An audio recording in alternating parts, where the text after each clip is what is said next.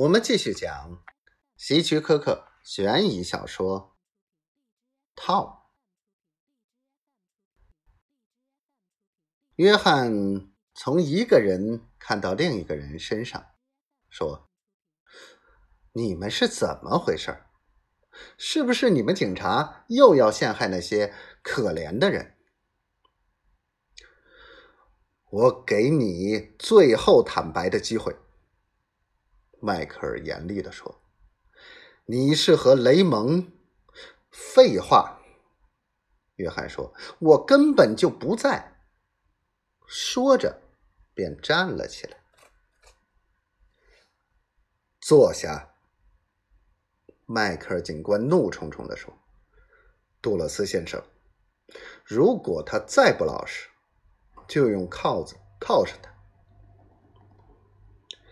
约翰急忙坐回他的座位，一边还咕咕哝哝的说：“警察，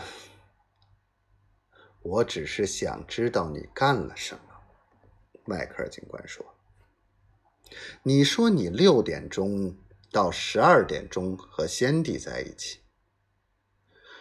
午夜后，我刚回到家，上床去睡，这个人和另外一个人来敲门。”那时有一点钟吧，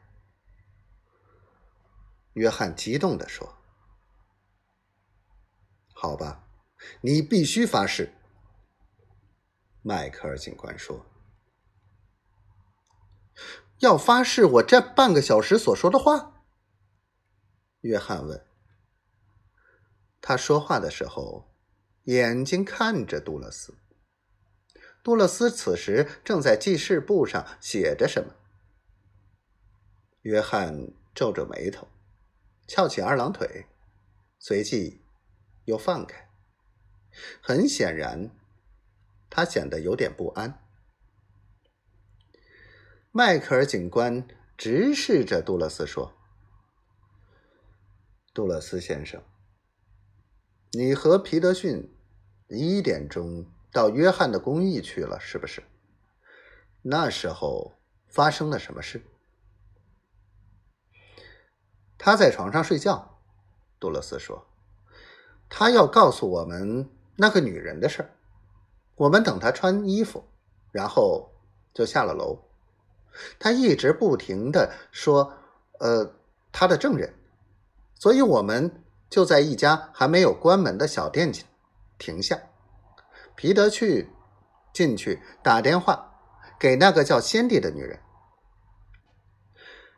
他告诉你们。”我并没有撒谎，约翰理直气壮的说：“但是你们还是把我给抓到这里来。